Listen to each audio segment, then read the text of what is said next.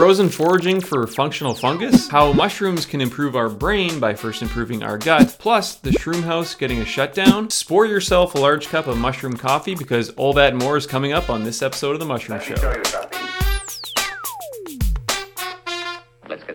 Welcome back to the Mushroom Show. This is episode three. I gotta say, again, I was super excited about the response to the last Mushroom Show. I'm super excited about this concept, and I can't wait to show you all the cool stuff that's gonna be coming up on the show in the next weeks and months. I also really appreciate your feedback and all the comments. Lots of great comments on the, the previous video, uh, like this one here from Alex Reinhardt, uh, 28, who says, It's not B plus, you goobers, it's B positive. Now, this was in reference to me calling the B positive strain of Psilocybe cubensis B plus, and I'll just be honest, I've only ever seen it written. I've never actually heard anybody say it before.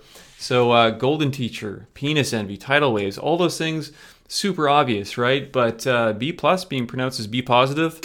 Duh. So yeah, thanks again, uh, Alex Reinhardt, 28, for pointing that out. Final note before we get started, though, it would mean the world to me if you let me know what you think of the show in the comments. And of course, if you like mushrooms, if you like the Mushroom Show, go ahead and like this video, share it, and if you want to see more of it, be sure to hit that subscribe button and that notification bell so you'll be notified every time a new episode drops. On to our first story. Now, some people will call this black gold. Some people will call it the king of functional mushrooms.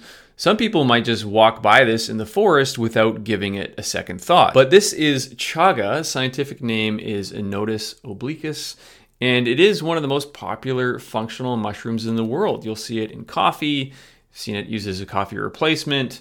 You'll see it in all sorts of functional food products and tinctures and capsules. It's a really popular mushroom for all sorts of benefits. And one of the most popular things to do with this is to make a chaga tea, and it is surprisingly tasty. It's even been used as a coffee replacement, but you know, it has no caffeine. It def- definitely doesn't taste like coffee, although it does taste pretty darn good and it is warm and it kind of looks like coffee. So I guess I could kind of see it might make a nice replacement for coffee as just kind of a warm, nutritious beverage. The first thing to address with chaga, though, is that even though we call this a mushroom, it's not technically a mushroom. It's definitely not a gourmet mushroom, right? It's hard, it's kind of like charcoal, it's woody. You definitely can't just eat it. And the reason why it's woody is because it basically is wood in a way. It's a mixture actually of chaga mycelium, so Inonotus obliquus mycelium, plus birchwood. So this thing grows wild on birch trees. I recently got the opportunity to head out into the frozen woods with my good friend Eric Whitehead from Untamed Feast to go hunting for this elusive but amazing mushroom. Let's roll the clip. That's a good one. It's December in central Alberta. The great outdoors is mostly a frozen wasteland. And yet, we're going mushroom hunting. If that doesn't make a ton of sense, it's because we're not looking for those ephemeral summer mushrooms. We're looking for chaga.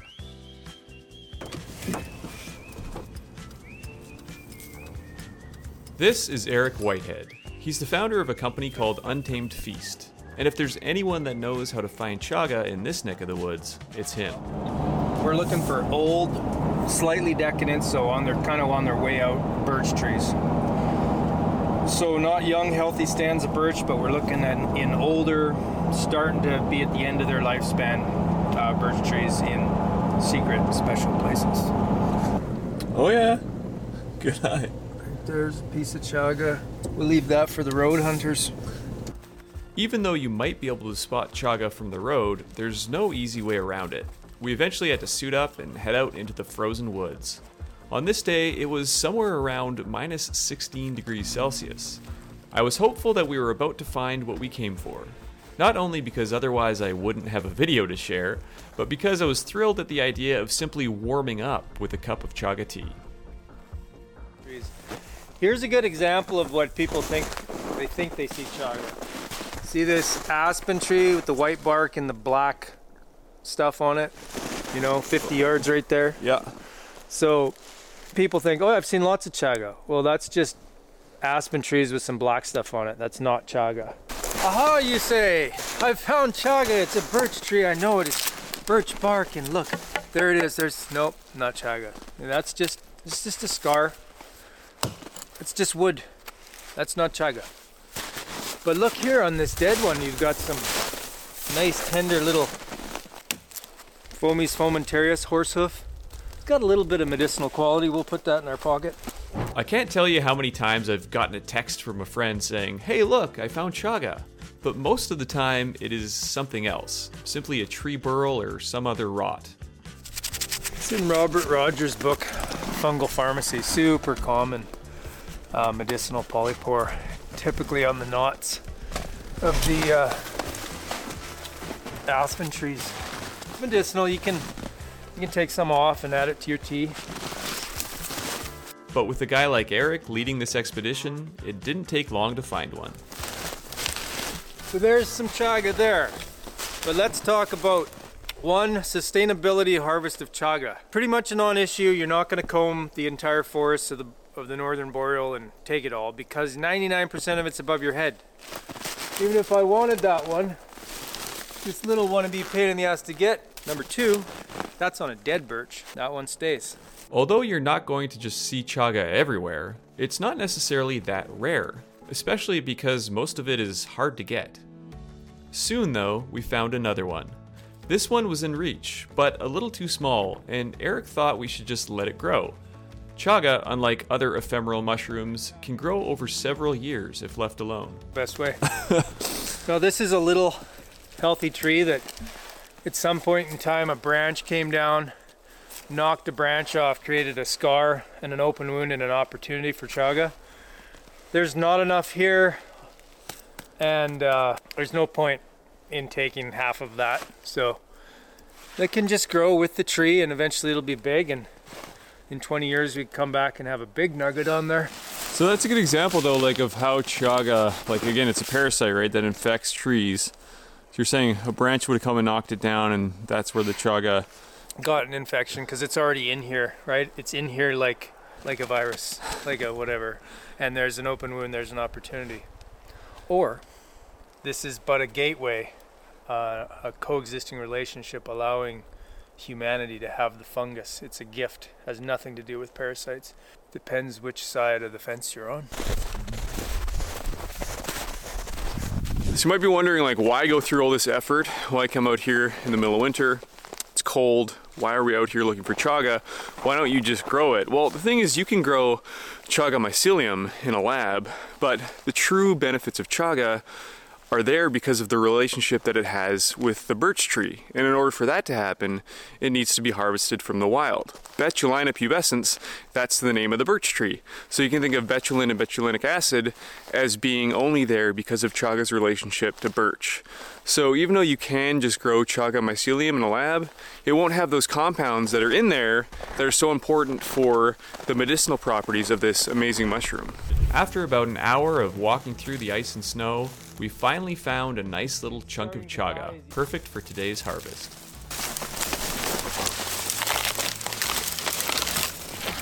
You know, ideally, this growth would be a lot growth. My mouth is cold. it would be out, out a lot further, and you can just pry some out, which is what we're gonna do here. This whole tree, it's infected and dying from doing some destructive sampling in the past. I can tell you this chaga rot infection medicine all the way down to the roots and damn near to the top of the tree.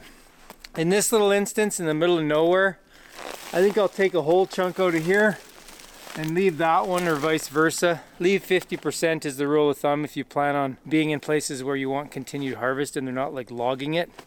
If this was a future cut block, which is the best way to go, I mean, you just take it all. A, the tree's dying, B, it'll get slashed and burned. So if you take a look up in here, you've got all that nice rich chaga and all the melanin content in it that makes it that color. And then we've got ourselves more than enough for tea today. I mean, it's such a beautiful thing. Cork like light brown mass. It's quite light, although it's dense now. When it dries, it'll be really light. It's not like wood. And then you've got this charcoal like burn on the outside, which has a lot of the medicine value. This is the best mushroom for making fire. Just so happens to look like it's been burnt. Once we had our harvest, it was time to enjoy it beside a fire. But believe it or not, chaga isn't the only mushroom you can harvest in the winter. What's? Phellinus Igniarius. So this is the one you like Alaskan First Nations are burning to ash and mixed with tobacco, but it's also a good medicinal. They said we're looking for maybe diamond willow. Diamond willow fungus, yeah, there's some out here somewhere that I found three years ago or so, and I left some. I think we'll find it. But another polypore medicinal mushroom that grows on the birch is the uh, Fomitopsis betulinum, also known as the razor strop fungus. It's an annual. You could actually, after you sharpen your knife, you could strop your knife like you would on a leather belt and remove the burr. Very anti-parasitic is the one of the main qualities. Like I don't have parasites. Well, we all kind of do, especially if you're just eating, you know, sushi and store-bought meat. A little bit of this in your crock pot with your chaga and stuff is, is how I roll. Remember at the beginning when Eric was gathering some grass and drying it on the dashboard? Well, that's the required material for starting a fire with a chunk of chaga instead of a lighter. Now, I didn't want to have this be a bushcrafting video explaining how to do this step by step, but it was pretty impressive to see someone start a fire with a mushroom and a stick.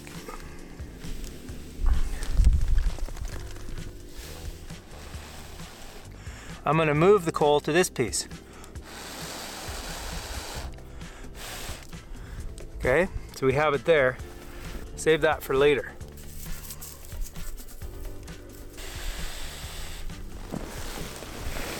Little guy's ready. Not that you're here for a fire making lesson. In no time, the fire was raging and we could finally enjoy the fruits of our labor. The bigger the chunk, the longer the brewing time, right? So that's enough for a nice cup of, well, four cups, three cups, chaga tea. Depends how strong you like it. Making a tea is a common way to get the benefits of all functional mushrooms, not just chaga. The hot water breaks down the tough cell walls of the mushroom and makes the beneficial compounds easy for your body to use. But the benefit of chaga is that it's also absolutely delicious. Maybe chaga is like a lot of things where it's like certain mushrooms off certain trees, they taste better. Maybe each piece of chaga is different because this this is a very weak brew, but this is quite floral. This is almost like a you're gonna see in a second. It's like a rose hip or a hawthorn berry. It's fruity. This one. Let's see what we got here.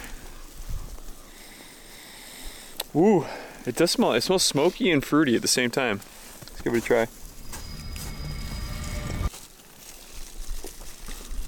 Oh wow, that is warm, nice, fruity, floral, and good for you. Chaga tea. Ah, that's actually some of the best chaga tea I've ever had. After a long but satisfying day of trudging through the snow and harvesting the medicine of the forest, Eric had one last mushroom to share. It's something that I had never seen before in the wild. It's called diamond willow fungus, and it was pretty amazing to see and to smell. Smell that. Oh wow. Well, it's used as a smudge by First Nations. You dry it out and it's very spiritual mushroom. That's very rare. Just smells super nice. Ooh, baby, but do you see what I see? More diamond willow. And she's a beaut. Try to describe what it smells like. The best you've got. Well, I, it's like, it's kind of like star anise or like nutmeggy, cinnamony. So, we what? We found some chaga. Yeah, We had some chaga tea. yeah. We found some diamond willow. Yeah. We had some jalapeno muffins and a fire. Any parting words telling people about chaga? Uh, get out there and harvest your medicine. Couldn't agree more. Thanks for watching. So I hope you enjoyed that. My fingers are still kind of warming up. Eric was probably fine. I don't know if you could tell from that video or not, but he's definitely a bit of an outdoorsman. And uh, if you want to see a full video of how we actually started the fire with that little piece of chaga, we will post an entire video just showing that. I just didn't want to turn this segment into a bushcrafting section, so that should be on our channel soon if it's not already. And also, if you want to learn more about Eric and what he's doing with Untamed Feast, the link is in the description to his website. And also, we did a full interview with him on the Mushroom Show, so you can learn a lot more about his wild mushroom hunting adventures. Lots of really cool stuff in that episode, so go ahead and check that out if you want to learn more. One more note on that video, I just wanted to mention that this diamond willow, uh, the diamond willow fungus that we found, is absolutely amazing. I wish I had like smell-o-vision or something so you could smell what this thing smells like. Uh, it's really hard to describe, but it's unique it's powerful and it's very, very cool. So I don't know enough about this mushroom. Definitely got to learn a little bit more, and uh, maybe we'll uh, dive a little bit deeper. And I'll do a segment on this diamond willow fungus on uh, one episode of the Mushroom Show. But man, it just, it's really amazing. It really is something unique and special. This episode of The Mushroom Show is brought to you by Fresh FreshCap Mushrooms. If you're looking for organic mushroom extracts that can really make a difference in your life without having to go out into the woods and harvest them yourself, you should definitely check out our range of mushrooms. No matter what health goal you have for the new year, there is very likely a mushroom to help you get there. And it's not just chaga, we also have other powerful functional mushrooms like lion's mane, like turkey tail, and of course the most popular, the ultimate mushroom complex. Our mushrooms are always organic, always extracted, and always tested and verified for high levels of active compounds, so you can experience the benefits of nature's most powerful superfood. Check it out on Amazon or at freshcap.com where you can use code the mushroom show to get 10% off your first order. On to our next story. Now, we've all probably heard of the gut brain connection and this whole idea that our gut can actually act in a way as our second brain. And of course, the food that we eat, the things that we put in our gut, can have a major impact on our gut health, which in turn can have a major impact on our overall health. Now, functional mushrooms, perhaps surprisingly, perhaps not, have actually been studied for the benefits that they might have on our gut. And this research is really interesting. Uh, this is the paper I was looking at to put this together. It's in the Journal of Functional Foods, and it talks about the role of dietary edible mushrooms in the modulation of gut microbiota. So basically, saying how certain dietary edible mushrooms can uh, change the microbiota or the bacteria in our gut, which can have some pretty profound health benefits. And the mushrooms that they studied in this particular paper were reishi, lion's mane, maitake, and shiitake. Those are all super popular uh, functional mushrooms. Some of those are also popular gourmet mushrooms. And the way that this can happen is actually two ways, right? First of all, number one, mushrooms contain polysaccharides that can act as prebiotics. So you might have heard about probiotics, right? So probiotics are certain beneficial bacteria that you can consume, and then consuming that bacteria changes the ratio of certain bacteria in your gut, which can have all sorts of health implications. But prebiotics are substances that uh, make those changes. So prebiotics are something that you could eat and it causes a change in the bacteria of your gut. Now, number two, compounds in mushrooms can actually act mechanically to help with the gut lining. So, mushroom polysaccharides, again, these are the fiber and the water soluble compounds from the mushroom fruiting body, can actually help to mechanically seal certain things in the gut and the gut lining. And uh, you might have heard of like leaky gut before.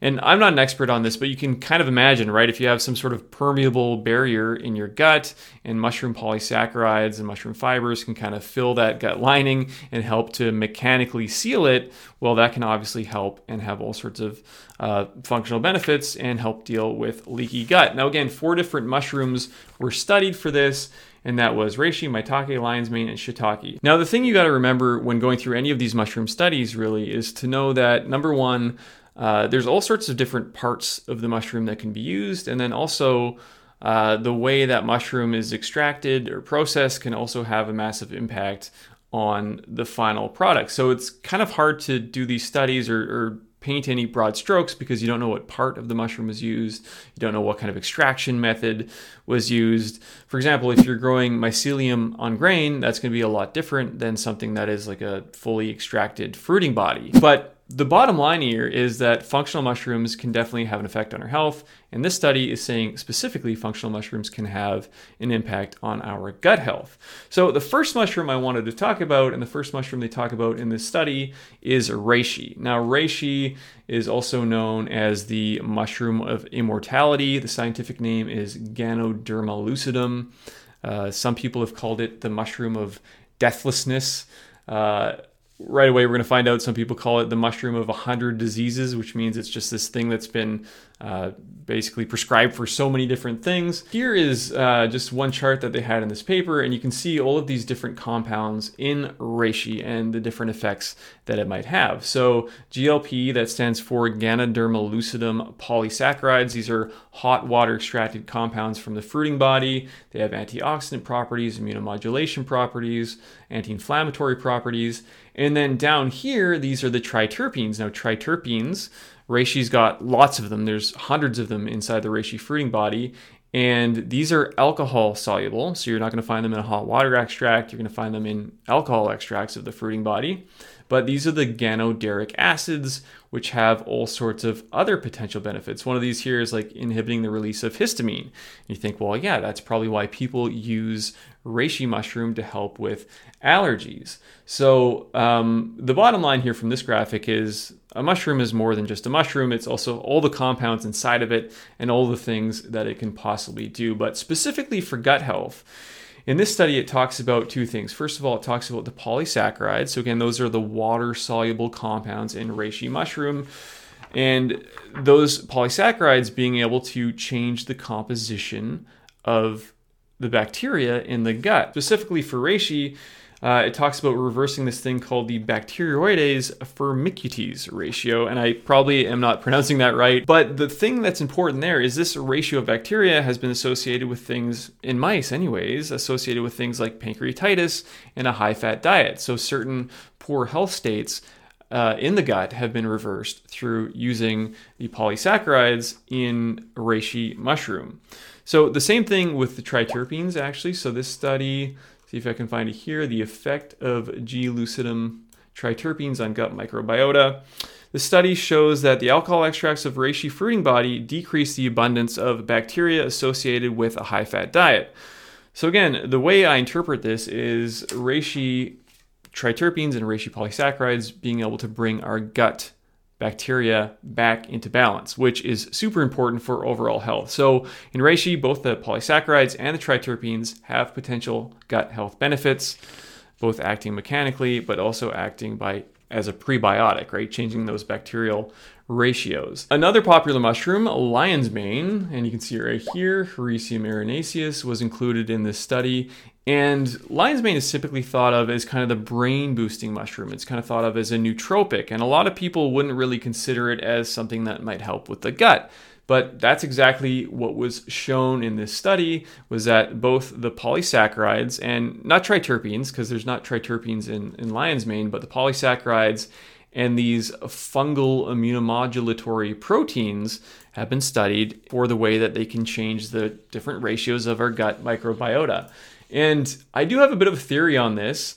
Uh, again, I haven't looked into the research on it. I don't know if there's research that has been done, but maybe, just maybe, something to think about that the the benefits that lion's mane is having on our brain, maybe part of that is the benefit that it's having on our gut and going back to that whole gut brain connection because you really can't separate those two. If you, you know, in order to have a healthy brain, you need to have a healthy gut and kind of vice versa. So the fact that lion's mane can have benefits on the gut and the fact that people use lion's mane as a brain boosting mushroom or as a nootropic, uh, I think there's something interesting there that I definitely kind of want to look into. So what is the headline here? Well, without repeating myself too many times, uh, basically the headline is that functional mushrooms contain compounds such as polysaccharides, triterpenes, fungal immunomodulatory proteins that can change the composition of our gut bacteria and in turn could have potentially massive impacts on our overall health.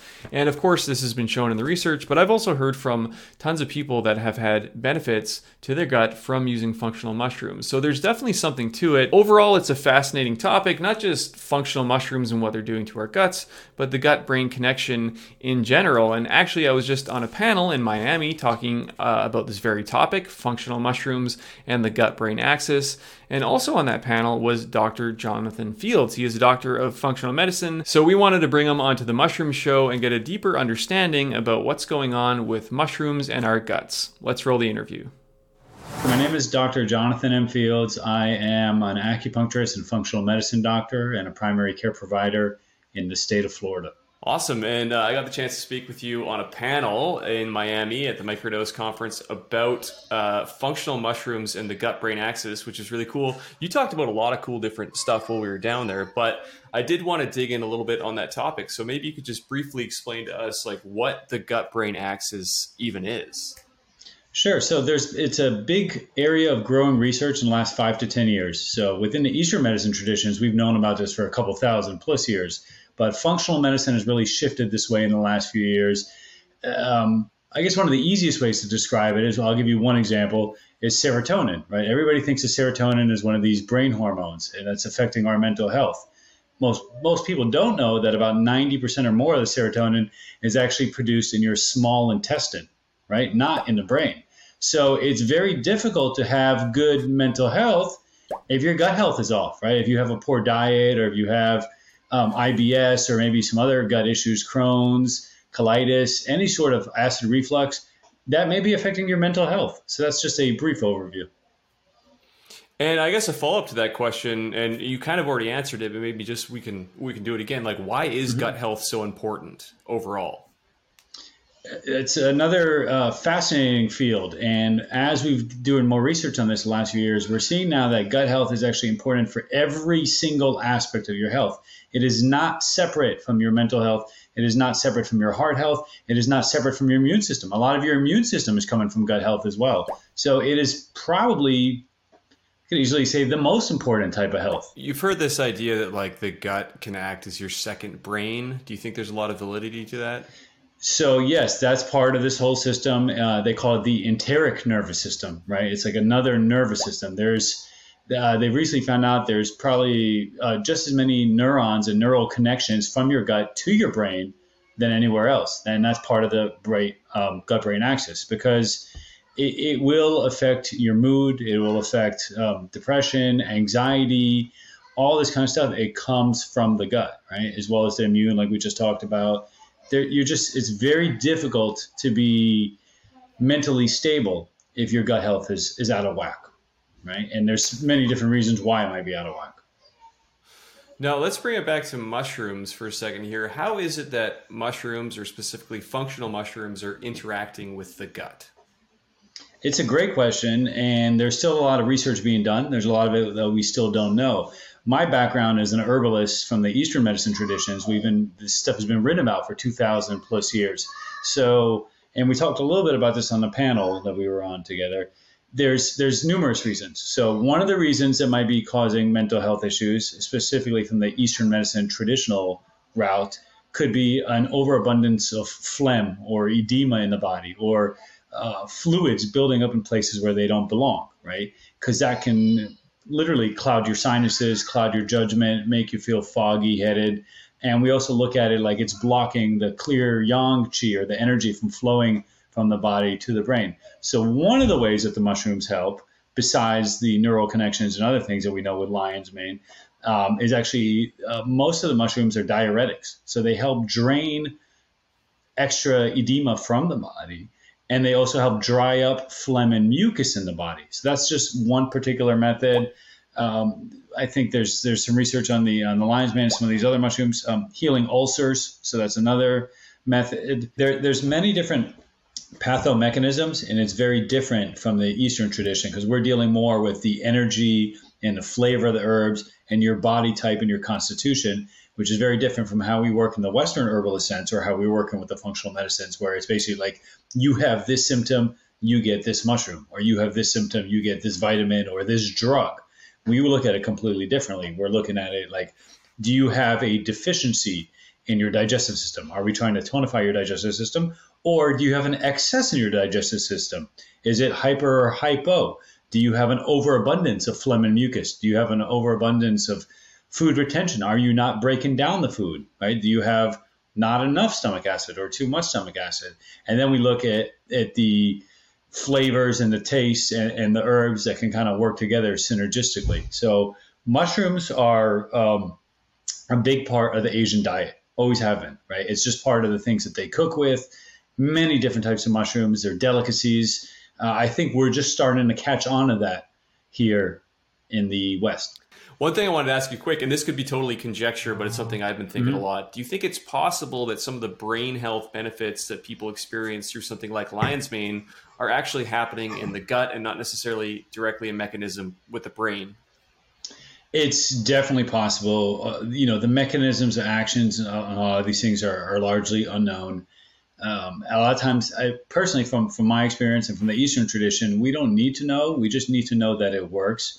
You know, the scientific method is literally you repeat the experiment over and over and over, and if you get the same results, it works. That is the definition of scientific method. So for these days to be like, oh, this isn't scientific, or we don't have the research to prove it, uh, it doesn't really make sense because I mean, yes, we might not have um, double blind, randomized, controlled clinical trials on every single mechanism action. We might not have been able to isolate every single molecule, but we have 2,000 years worth of research and data, and we have all these new clinical uh, trials that work. So, uh, definitely. It, it, and you know what? They're not mutually exclusive. So, I, I don't think you can have one or the other. You're not going to have the, you know, the mental health or clarity of mind or uh, you know, less brain fog, better memory if your gut health is, is out of whack.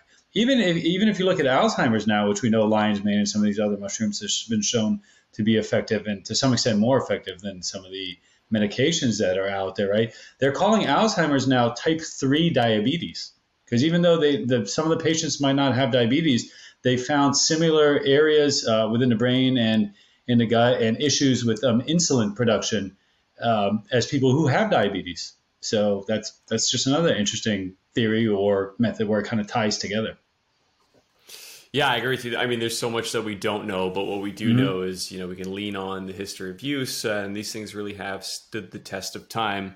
Right. That being said, like in your in your practice or what you've seen, what mushrooms, which species of mushrooms in particular, have shown to be the most beneficial? You think for gut health?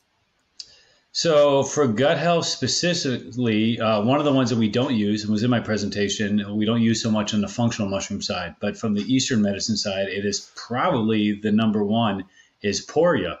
Now, the reason we're probably not using a lot of it in the functional side is is because there are some contraindications, right? Poria is in it's one of the most widely used um, herbs in the Eastern medicine tradition as well, but it is specifically for drying and draining too much edema. So you might have gut health issues, but if you're the type of person who your stomach or your body type uh, is more on the dry side, let's say you have dry hair, dry eyes, dry skin, dry mouth, maybe you have a little bit of anemia, so you're a little bit of a blood deficiency, so you're just not getting the body fluids that your body needs to nourish, and you start taking these drying type of mushrooms, that's actually contraindicated. You might do more harm than good. But for anybody who's on the the wet side or the excess side like that, Poria is fantastic. That is the most popular one that we use.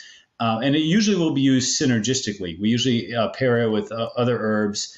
Very rarely from the Eastern tradition do we use one single herb like we do. Reishi is one of those exceptions. Reishi is one of those exceptions where you actually can use it in therapeutic dosages on its own. Um, and that uh, reishi uh, is one of the nicknames we have for it in the Eastern tradition is the herb of 100 diseases because there are so many health benefits to it. So that's one of the things that you can specifically use for gut health. Also can help with ulcers. Um, also helps um, draining phlegm and mucus out of the body, but at the same time it tonifies, so it won't over dry you out. Now you're not just mixing up herbs; uh, you're also mixing up oil paints and acrylics. You are uh, an artist, and I got the chance to see some of your art uh, down when I was in Miami. So, can you talk a little bit about your art? I had one of uh, your paintings here, but uh, Teague clean my office, and I can't find it right this second. But I'd love to talk about your art a little bit and maybe show some examples. Yeah, I'd uh, appreciate that. Thank you. Yeah, so I've been painting and drawing probably since I could hold a crayon, and it's kind of one of these things that I, have done professionally in the past. And so I was very fortunate to be one of the speakers at Wonderland. And then when I found out they had an art component, I was like, please me. it's personally fulfilling. It's I think it's just one of the best uh, methods of self-expression that you could possibly have is to start with something that is completely blank, like a white canvas, and just make something out of nothing, right? And you're doing the same thing with you know extractions and formulations and and and, and even the show to, to some extent. So I, I think you guys can understand that as, as a creator. That's awesome. Well, Dr. Jonathan Fields, thank you so much for your time today, and thanks for joining us here on the Mushroom Show. I really appreciate you guys. I'm looking forward to seeing the product. I love what you're doing, and I'm happy to support it and share all it. I hope you enjoyed that interview. Now, one of the things that Jonathan mentioned, which I don't actually know a lot about, but is super interesting to think about, is poria. Now, poria is a super popular functional mushroom, but you know we don't sell it at Fresh Cap. I don't know too much about it, but it does seem like it's pretty fascinating and could have some pretty interesting benefits. So, Poria is something that I might look into for a potential future segment of the Mushroom Show. Again, if you want to dive deeper into any of this stuff, make sure you check out the links in the description and you can go read all about it. Moving on. Now, here's something that we're going to be seeing a lot more of, and it will be super interesting to see how it all unfolds. You might remember uh, a little while ago we did a video on the Vancouver mushroom dispensaries. Now, these are stores that are in Vancouver, British Columbia, that are openly selling Psilocybe cubensis mushrooms, and they're not worried about being shut down. They've been open for two years and they haven't been shut down because the city of Vancouver actually voted to purposefully not shut them them down. They've kind of just allowed them to operate, even though, you know, psilocybin containing mushrooms are still illegal in Canada.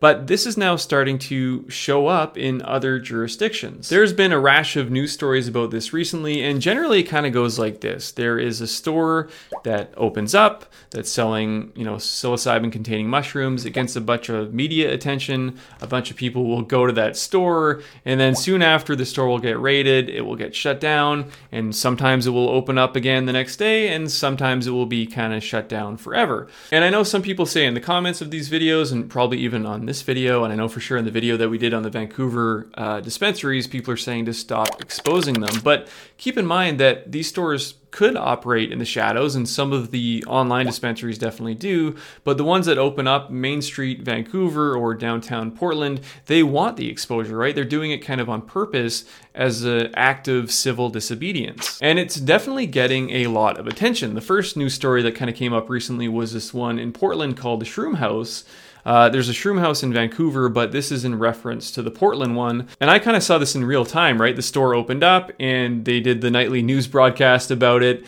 and you know saying you know i can't believe people are selling mushrooms openly and then there was huge lineups for the store and soon after the store kind of got raided and shut down. Now i know what you might be thinking. Isn't psilocybin legal in oregon? And you're probably thinking of measure 109 this was passed about two years ago now and it was passed as a way to regulate psilocybin in the state of oregon. But one thing it doesn't allow for is the opening of dispensaries. I'll be honest before looking into the story about the Shroom House getting shut down, I wasn't all that familiar with the finer details of Oregon's Measure 109. But the more I looked into it, the more I realize that probably not everybody's going to be happy with how this is all unfolding. Here's the TLDR of the model. Basically, psilocybin mushrooms are going to be regulated, adults are going to have access to it.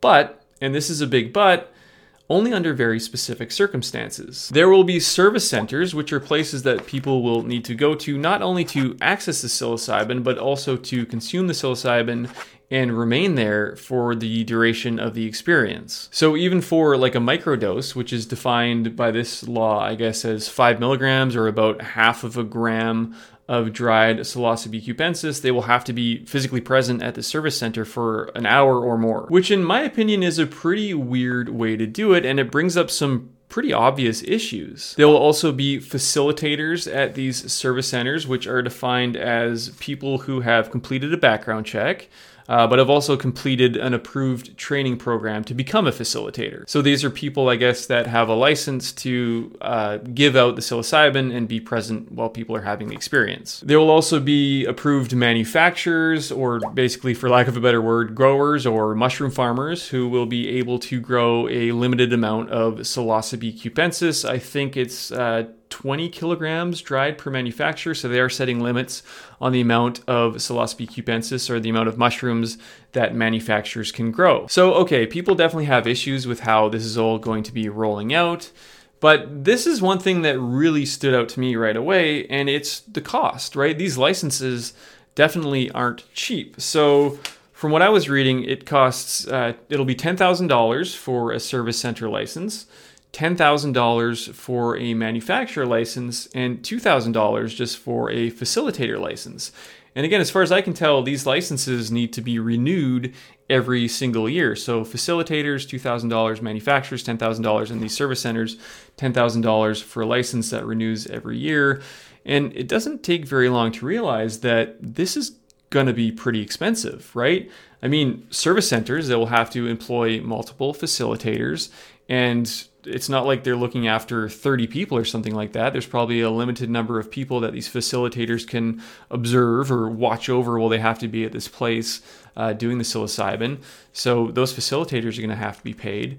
So when you think about it, you know, a four-hour ex- experience at a service center, I mean, you can easily see how this might be 1,000, 2,000, even 3,000 or more dollars for people to access and use psilocybin in the state of Oregon. And I don't really see a world where that makes a ton of sense. Again, I'm definitely not a legal expert and I don't know like this law inside and out, but just looking into it and kind of like wanted to open up the conversation because it's kind of goofy to me, right? You have these stores that are selling mushrooms for people to take home, uh, and yeah, it's against the law, so those stores get raided and they get shut down. But in a couple of weeks here, I guess, depending on when we're watching this, I think in early January, um, these regulations are going to open up. So in a few weeks, there's going to be these treatment centers where people have to go to a strange place with strangers in order to legally access psilocybin. And of course, I'm not saying that like I don't think these retreats should be allowed or people shouldn't be allowed to go to retreats, but to have that be the only way seems a little bit ham-fisted. But it's not just the Shroom House that's getting shut down. There was also recent raids on uh, one in Canada called Shroomies. They have two locations, one in Ottawa, I believe, and one in Toronto, but they reopened pretty quickly, and I'm pretty sure as of this recording, they're open right now. There's also another one that opened up recently called the Mushroom Cabinet, and they were open for a full day, but on the second day, within a few hours of being open already, they got raided and they got shut down. But apparently they were able to reopen, and I did reach out to the Mushroom Cabinet for comment, and this is what they said. They said, We opened the Mushroom Cabinet on Main Street in Hamilton as part of the cause to push for legalization. We are fighting to bring legal psychedelic health reforms and reduce the stigma around mushrooms. Psilocybin mushroom stores are the next frontier in drug legalization while providing safe access. It's a charter issue. As an adult, you should be able to control what you put into your own body. We are not necessarily worried about our newly opened store being shut down. Reopening after any legal issue was always our goal. We are resilient. It will be the same as with cannabis stores prior to legalization. Psilocybin will be no different than THC. And in that way, I do kind of hope so because, and again, I'm sure a lot of people might disagree on this, but in Canada, the way cannabis legalization was rolled out, I think is pretty good. I mean, people have access to it. Um, people know what they're getting. It really does seem to work. Now, is that going to be the same way that mushrooms roll out across uh, North America? It's really hard to say because, in a lot of ways, cannabis and mushrooms are similar, but in a lot of ways, they're pretty different, right? So I think there is going to be some unique regulations around that, and I don't really know how it's all gonna go. And this was the kind of thing that Dana Larsen was talking about. Again, you can go watch that video if you want about the uh, Vancouver mushroom dispensaries. And Dana says basically, you know, with cannabis, they were raiding stores and the stores were getting shut down. And then the next day the stores would just reopen and eventually the city just went hey look this is costing us way too much money. And obviously there's a demand for this. And that led eventually to a path for legalization. So who knows? Maybe it will end up looking exactly the same for psilocybin. It sure seems that way. But uh, who knows? I think right now we're kind of just going through this period of turbulence, kind of like, you know, a plane that's taking off. It's turbulent at first, But, you know, eventually it gets figured out, and I really think that's what's happening now. But the bottom line is nobody can predict the future. You can only go and create the future. So in a, in a small way, that's what we're trying to do here at the Mushroom Show is just kind of tell the stories of mushrooms, everything from functional mushrooms to, of course, psilocybin mushrooms because they are taking up a lot of time and space. A lot of people are talking about them, and it's going to be a super interesting story to follow over the next couple of years as we get this all figured out. On that note, thank you so much for watching the Mushroom Show. I am super hyped on the show, super hyped about all the cool things that are happening in mushrooms and all the cool things that we're going to be able to share with you right here on the Mushroom Show. So, if you like mushrooms, if you like the show, be sure to hit that like button. If you want to see it again, be sure to hit that subscribe button. Feel free to share it with people, and also feel free to let me know your feedback in the comments. Um, again, also, if you want to connect outside of the show, I'm on Twitter at FreshCapTony. Spend a lot of time there, kind of interacting with the mushroom community, doing research for the show, and all that kind of stuff. So if you're on Twitter, hit me up at FreshCapTony. I would love to see you there. So thanks so much for watching, and we'll see you in the next episode.